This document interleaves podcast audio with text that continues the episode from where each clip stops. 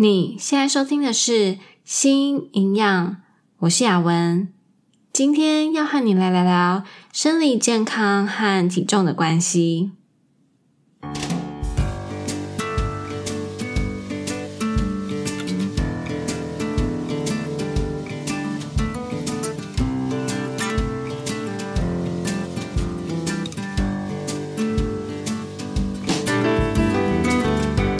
这个频道是为了要传达营养理念和讯息，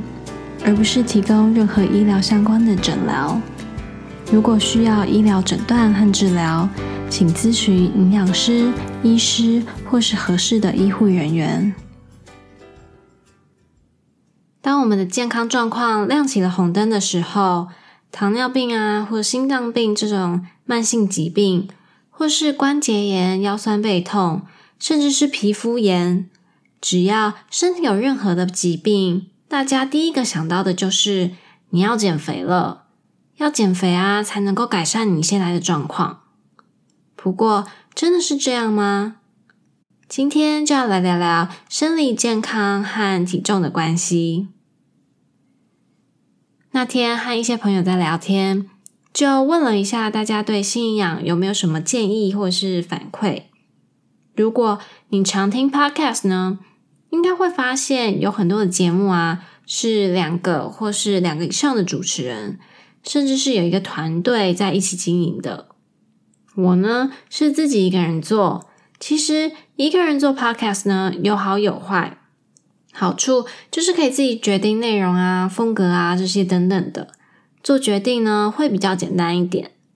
但坏处就是就只会有自己的想法。没有其他人呢，可以一起讨论。可是听听外面的意见真的很重要啊！要知道大家喜欢不喜欢的地方在哪里嘛。所以现在只要有机会呢，我就会去吵身边的人，问他们有没有什么建议可以给我。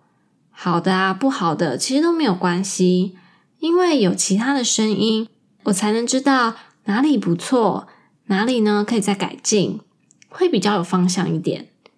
这也是为什么我一直一直都很希望正在听心营养的你啊，可以留言或是写信给我，告诉我你的想法，跟我互动。你的留言或者是信件呢，我都会回复的。不过这就是题外话啦，反正那天呢，我就是和朋友在聊天，那有人就提到了自己其实不会因为压力或是心情不好就狂吃。甚至是觉得，在新冠状肺炎的这段疫情期间里面，虽然在家里的时间变多了，但是自己呢，反而是吃的比以前还要少。不过，就算这样，他也没有瘦下来。所以我就很好奇，问他为什么想要瘦。他说呢，因为他自己是不健康人，几乎每一年呢都会要进急诊一次。那我就问他。可是你进急诊的原因都跟体重有关吗？他说他的确是不知道是不是所有的症状都和体重有关，但是不管是不是真的有关系，只要身边的人啊，或是医生啊，听到他又进急诊了，或是哪里不舒服，第一个呢就是叫他减肥。我当下第一个反应就是，真的瘦身文化啊，diet culture。真的就存在在我们的生活周遭。身体不舒服的时候，不管是身边的人，甚至是医护人员，还没有找到让你身体不舒服的原因到底是什么，就直接未审先判，告诉你减肥呢是解决你不舒服的方法。然后我们好像也没有想要去反驳的念头，或是去想减肥就真的可以解决这一切吗？通常呢，就是接受这样的想法。然后开始尝试不同的减肥方式，至于能不能有效的改善身体状况，那就再说。那个时候啊，另外一个朋友就说：“可是肥胖就真的跟很多病有关啊，像是糖尿病啊那种，不是吗？”嗯，是，但也不是。这让我想到啊，今年年初刚爆发新冠状肺炎的时候，有很多的专家都在讨论。新冠状肺炎染病的可能因素和高风险族群呢有哪些？美国一刚开始爆发的时候呢，是从养老院集体传染而开始的，所以那个时候就认为老人呢是高风险族群嘛。后来陆陆续续呢也有报道指出了有什么样疾病的人呢得到新冠状肺炎的案例比较多，其中呢就有人指出了肥胖是得新冠状肺炎的危险因子之一，也就是说从统计数字上来看。新冠状肺炎染病的个案中呢，有很多的人是肥胖的，所以肥胖的人得到新冠状肺炎的机会呢是比较高的。那个时候啊，就有很多质疑的声音，尤其是提倡要公平对待各种体型的这些人呢，就觉得没有足够而且有说服力的证据，能够去证明肥胖就是新冠状肺炎的危险因子之一。觉得现有的数据呢，并没有把种族啊、社经地位、医疗资源或是其他健康状况等等的因素呢，也考虑进去。那在没有完整的考量之下，提出这样的结论，不但会误导整个疫情的研究方向，也会让大家呢更害怕肥胖，只会让大家对体重、体型的歧视呢越来越深。我觉得啊，当然。因为这个疾病呢很新嘛，我们对它不了解，有的数据和资料呢也不多，所以当专家们有什么发现，他们就会急着呢想要把这些东西呢传达出去。那也不只是肥胖这个因素被提出来啊，高龄啊、高血糖啊，当时也有被提到。但是不得不说，那个时候资讯量很杂，而且大家又因为这个疾病呢而感到很恐慌。所以，当我们听到一个东西，就会比较容易偏激一点。就像那个时候，美国是从养老院开始爆发集体传染的，所以数据上呢，当然是染病数、死亡数都是老年人比较多嘛。所以那个时候，老年人呢就会很慌张，而年轻人呢，反而是仗势着自己年轻、身体强壮，觉得自己不会染病，就不做任何的防护措施。还是照常的开 party，但是后来呢，其实也发现不是只有年长者会得到，年轻人呢得到新冠状肺炎的人数呢也不少，而且也有出现重症患者，甚至是死亡的。所以当肥胖这个因素啊被提出来的时候，提倡要公平对待各种体型的这些提倡者呢，就会觉得这样不完整的报道啊，对疫情的控制并没有任何的帮助。反而只会造成大家对于体重的负面感受，更何况啊，这个社会中呢，已经有很严重的体重污名化 （weight stigma） 和肥胖恐惧 （fat phobia） 了。当然，你可能会想，用新冠状肺炎当例子来看体重和生理疾病的关系，其实呢，也不是那么对。毕竟，新冠状肺炎呢是新的疾病，就像我刚刚说的。因为大家不了解它，所以只要一有什么消息，就会想要马上把它发表出来。所以体重过重到底跟新冠状肺炎有没有关系？就像其他因素，像是年龄啊、身体状况啊这些一样，我们都还不确定。所以只是告诉大家，这些因素呢，可能跟新冠状肺炎这个疾病有关而已。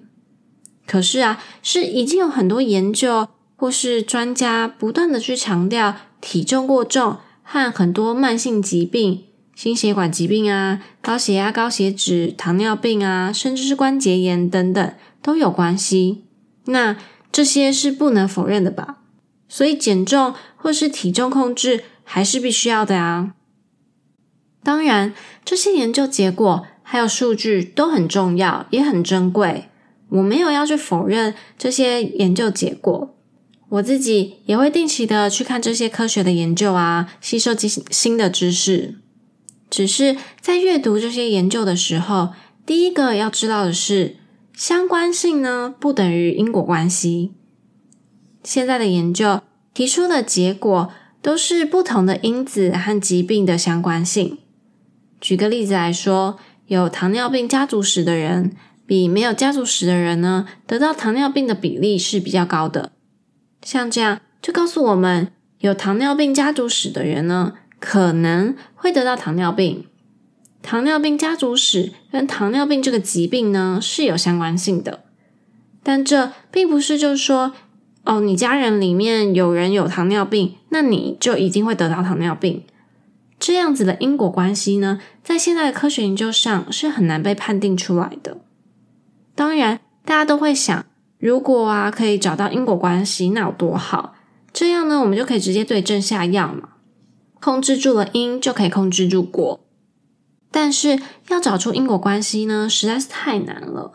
要有一个非常完整、非常谨慎的实验设计。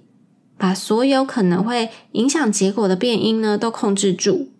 但是现在的流行病学呢，学者们都着重于相关性，利用观察的方式呢，对于已经存在的现象去找出有哪些因素是可能会和这些疾病的产生有关的，然后根据这样的结果，告诉我们想要避免疾病的产生，可能可以从这些因素着手。比如说，对已经有肺癌的人呢，和没有肺癌的人去做比较，看看年龄啊、性别啊、喝酒啊、有没有抽烟啊这些因素呢，在这两个族群的人之间有没有显著的差异？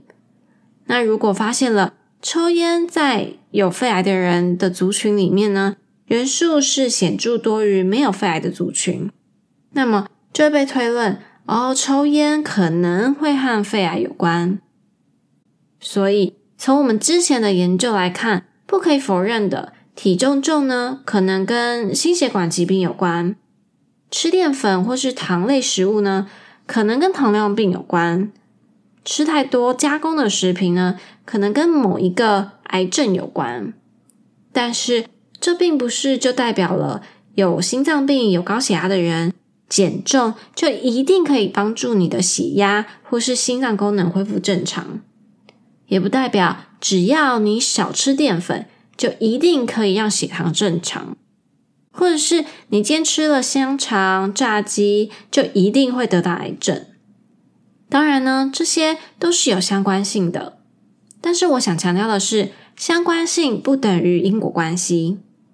所以，像我朋友的朋友。听到他又进急诊了，就告诉他你要减肥啦，这样子身体才会好。事实上呢，减肥它没有办法保证你的身体就会好起来。那其实，在做研究的时候呢，实验的设计也是很重要的。当我们想要探讨 A 和 B 的关系的时候，也要考虑到所有会影响 A 和 B 关系的所有因素。所以，当我们想要找出体重和某个疾病的关系，例如心脏病好了。当我们想要知道体重和心脏病的关系时，我们要控制住其他可能也会造成心脏病的因素，像是年龄比较大呢，器官可能就会慢慢的衰退，心脏的功能呢可能就没有那么好，所以我们就要控制住年龄这个因素。其他像是性别啊、种族啊等等的因素呢，也要控制住，把这些会影响心脏病这个结果的因素呢，都控制住了，我们才能真正的去看体重到底跟心脏病有没有什么关系。那如果今天我们在设计实验或是分析数据的时候，没有把运动这个因素考虑进去，运动可以增加心肺耐力嘛，但如果没有把这个因素呢给控制住，那这个可能就会影响了体重和心脏病的关系，所以啊，在探讨体重呢和生理疾病的关系的时候，其实不管是什么疾病啦，研究的过程中呢，可能呢都会忽略掉一些很重要的因素，没有把它考虑进去。那第一个呢，就是 weight cycling，所谓的溜溜球效应。有过减重经验的人呢，绝大多数都会经历过这种体重的溜溜球效应。为了要赶快让体重下降，想要减重，选择用极端的方式，像是节食啊、过度运动啊，或是食物药物等等，让体重呢快速下降。但是这些短暂快速的减重方法呢，毕竟不是长久之计嘛，所以过了一阵子以后啊，体重呢它会上升。这样的状况啊，不断的发生，也就是体重的溜溜球效应。那么有些研究啊，就指出了体重的溜溜球效应呢，是和胰岛素阻抗有关的。胰岛素阻抗呢，我们可以简单的讲一下。胰岛素大家应该都有点概念，就是当我们吃完食物，食物呢会在消化道里面呢被分解成小分子，然后被吸收，进入了血液以后啊，血液里面的糖类浓度就会上升。那这时候身体就会分泌胰岛素，让肌肉、肝脏等等的组织呢可以去吸收这些糖分，让它们呢也可以得到养分。那胰岛素阻抗呢，就是身体里面的细胞对胰岛素的反应不灵敏了。胰岛素啊，它想要敲敲门，让糖类呢可以进到这些细胞里面去运用，但是敲门了，这些细胞却没有回应，所以这些糖类呢就只能继续留在血液当中，所以血糖它就会上升，就会升高。胰岛素阻抗呢，就是在第二型糖尿病呢很常见的成因之一。所以有些研究呢，经过了长期的追踪观察，发现了体重的溜溜球效应呢和胰岛素阻抗有关，而且啊，它也和高血压、高血脂有关。体重的不稳定啊，也会影响到血压、血脂、血糖、心跳速率和肾脏功能的不稳定。溜溜球效应啊，它是会影响到我们的生理健康，但在研究体重和生理疾病的相关性时，溜溜球效应这个因素却没有被考量进去。那么，我们得到的结果，也就是当我们在讨论体重和生理疾病的关系时，结论它就会有偏差。所以，在我朋友还没有搞清楚体重到底是不是造成他身体状况不好的因素时，大家就告诉他要先去减重。如果他就这样一直去尝试减重，然后进入了溜溜球效应，那当初建议他要先减重的人，有没有想过，如果体重不是造成他身体不好的因素，而减重不但没有让他身体好转，反而是溜溜球效应增加了他生理上的负担？再来呢，还有另外一个因素也是常常被忽略掉的，就是 weight stigma，体重污名化。没错，体重污名化的现象呢，我们在第二集不要在我身上贴标签有讲到，就是对于体重过重的人会有负面的印象、态度或是一些行为举止。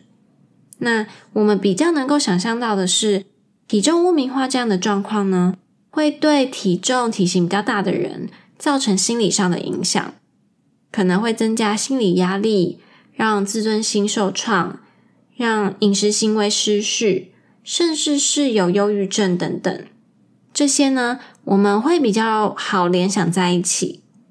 但是体重污名化这个现象呢，其实也是会造成生理上的影响。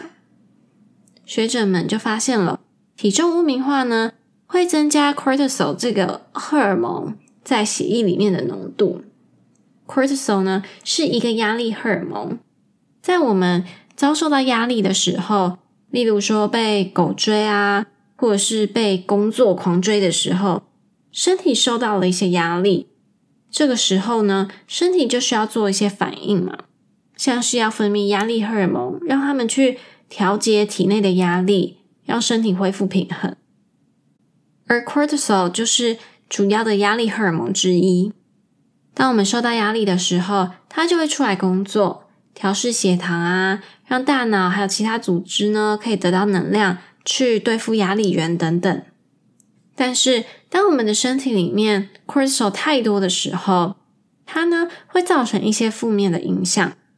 例如让饮食行为失序，会让人呢一直想去吃东西，尤其是高脂肪、高糖类的食物。过量的 cortisol 呢，也会让身体储存大量的脂肪，进而造成体重上升。除了 cortisol 这个压力荷尔蒙以外呢，研究也发现了体重污名化会增加体内的氧化还有发炎反应。氧化和发炎反应呢，也是慢性疾病，像是心血管疾病、糖尿病、癌症的危险因子。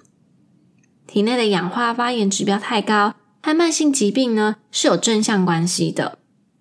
所以体重污名化除了造成心理上的影响，生理上的影响呢也是不容小觑的。只是这个因素在探讨体重和生理健康的研究中呢，常常会被忽略掉。